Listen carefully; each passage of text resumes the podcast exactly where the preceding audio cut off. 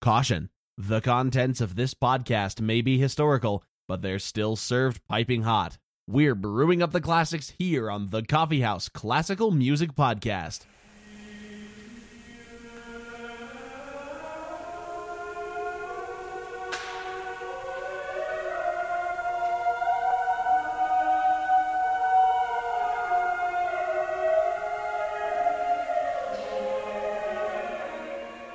Hello, everybody, and welcome to the Coffee House Classical Music Podcast. My name is Asa. And I'm Allison. This week, we take it five centuries back to look at a church piece composed by Josquin des Prez. Let's go!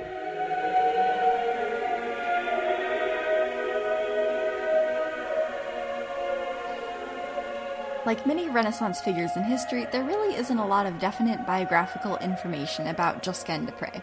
His place of birth is unclear, but it seems he may have been born in the village of St. Quentin or perhaps Beaurevoir.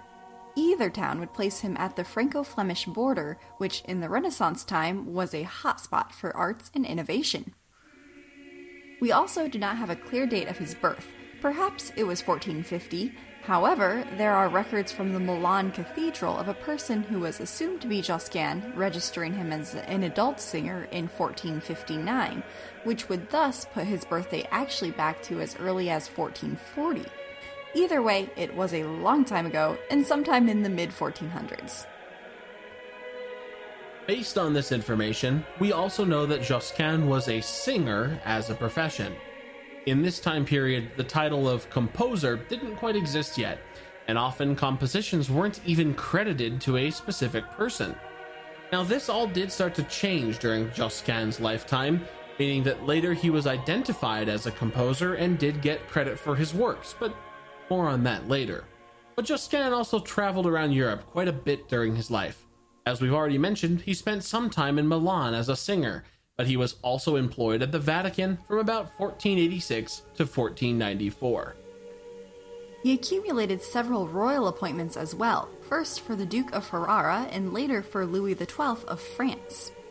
His final position was as the provost of the Collegiate Church of Notre Dame, and he held this position for quite a long time from 1504 to about 1521, and again, there are very poor records of his death.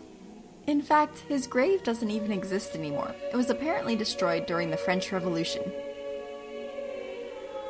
Though still obscure to most listeners, Josquin is actually one of the most well known Renaissance composers to have lived. But how can this be when we know so very little about him?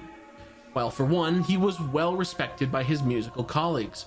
He was an acquaintance or student, hard to tell, of Ockeghem, another notorious Renaissance musician, and when Josquin himself died, many of his contemporaries wrote odes in his memory. He also lived at the precipice of revolution. During his life, the printing press was invented, and he was one of the first composers to actually experience widespread printing and distribution of his music. His publisher, Ottaviano Petrucci, published a whole book dedicated exclusively to Josquin, this was unheard of previously, as any published book would often be a compilation of the greatest hits of the day by various composers. And thank goodness that Josquin's music was so widely printed, as none of his original manuscripts actually survive. In fact, there's evidence that the publisher himself didn't even get an original to base his printing off of, as there are several, quote, mistakes that have been identified by scholars over the years. But Josquin's work sold well, so well, in fact, that many other composers borrowed his name for their own works, kind of an opposite of plagiarism. And in recent years, Josquin scholars have gotten serious about identifying true Josquin works as opposed to those wrongly attributed to him, and several have been struck from his canon.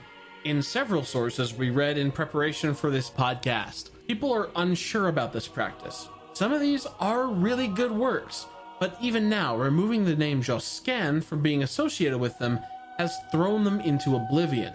And shouldn't we strive to preserve this ancient music as best we can?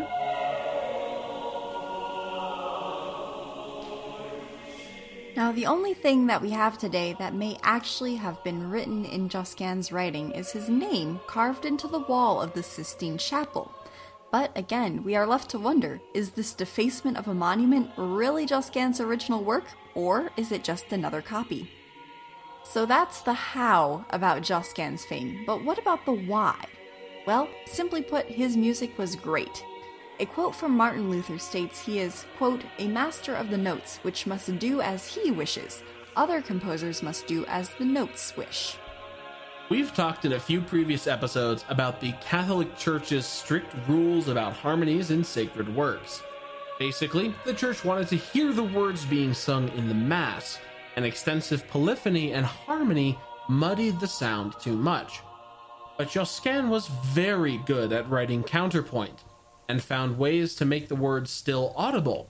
A few of his favorite techniques that we'll be looking at in a few moments were canons and imitation. So now let's look into Missa Gaudeamus. This work seems to have been composed somewhere around 1502, give or take a few years in either direction. It is, of course, a Mass consisting of the standard Kyrie, Gloria, Credo, Sanctus, and Agnus Dei but it is built around the traditional Gregorian introit, or priestly entrance, called Gaudeamus Omnes.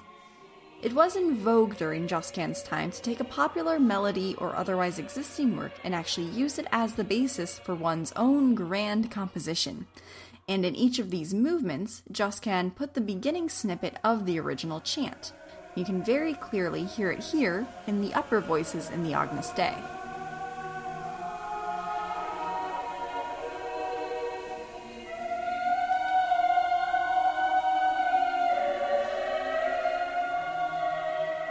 You can also hear it here in the credo in the upper voice, and it's highlighted by the church's favorite perfect fifth interval.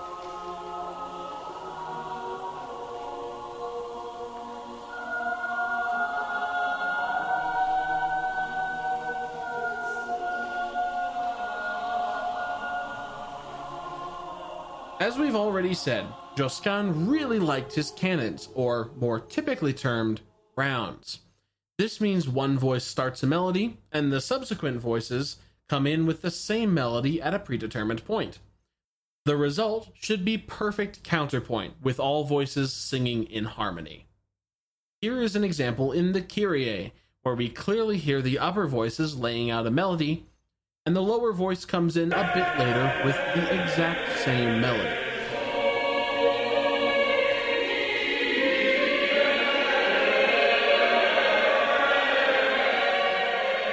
Here again in the Gloria, you can hear the upper voices singing lines that are then clearly repeated by the lower voices.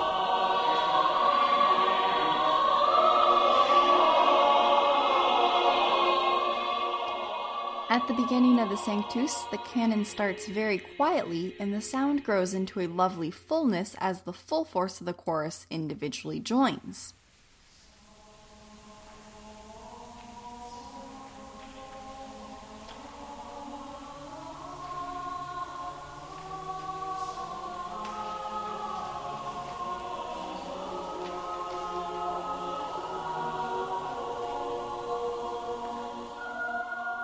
And for a slightly different example that doesn't exactly produce harmony, in the credo we hear the soprano come in with a line that is picked up exactly by the alto, but the soprano ceases singing.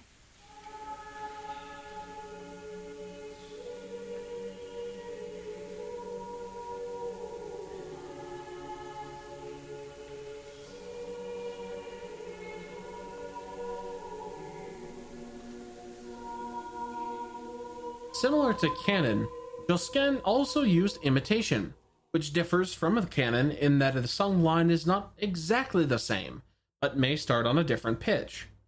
Here in the Gloria, you can hear each consecutive voice come in on different pitches to create the harmony.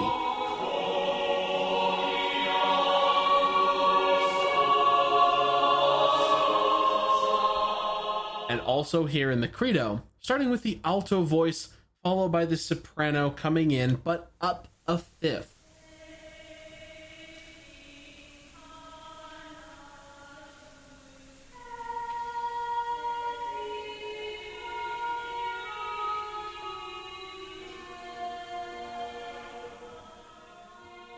In a compositional technique that is more similar to that of Gregorian chant and pedal drone notes, Josquin often anchors the melodic upper voices to very slow moving harmonies in the tenor.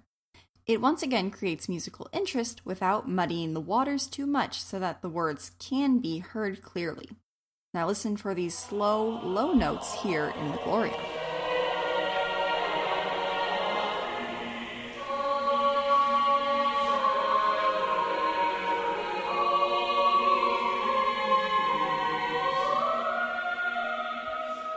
Described the Mass as the Renaissance equivalent of a symphony.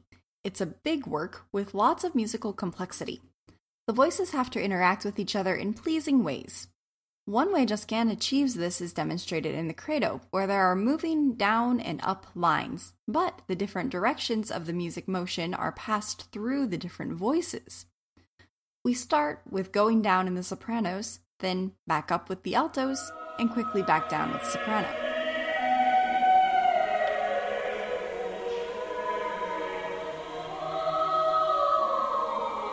Soon after, we start over with down in the soprano, now up in the tenors, and then back down in the sopranos.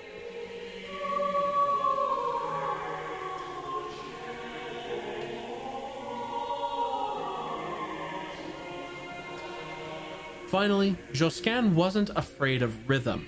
While it seems like some Renaissance masses you listen to are all just straight quarter notes, Josquin went so far as to give us some syncopation. In the upper voice, you can hear an offbeat eighth quarter eighth rhythm here in the credo.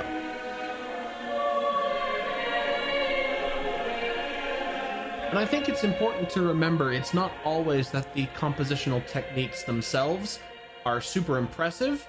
It's the way that Josquin has used these in a genre that doesn't often see them used and was revolutionary for the time.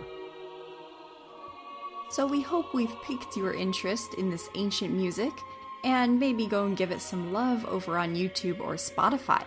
After all, it's lasted all these centuries, and we think it deserves a listen by the modern audience.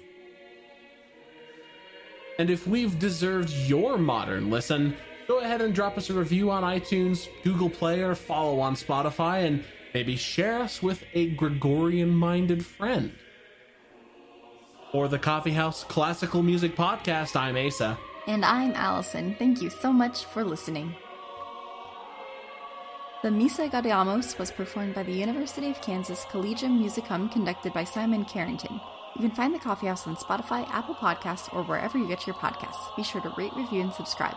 Follow us on Facebook or Instagram. Email us at coffeehouseclassical at gmail.com.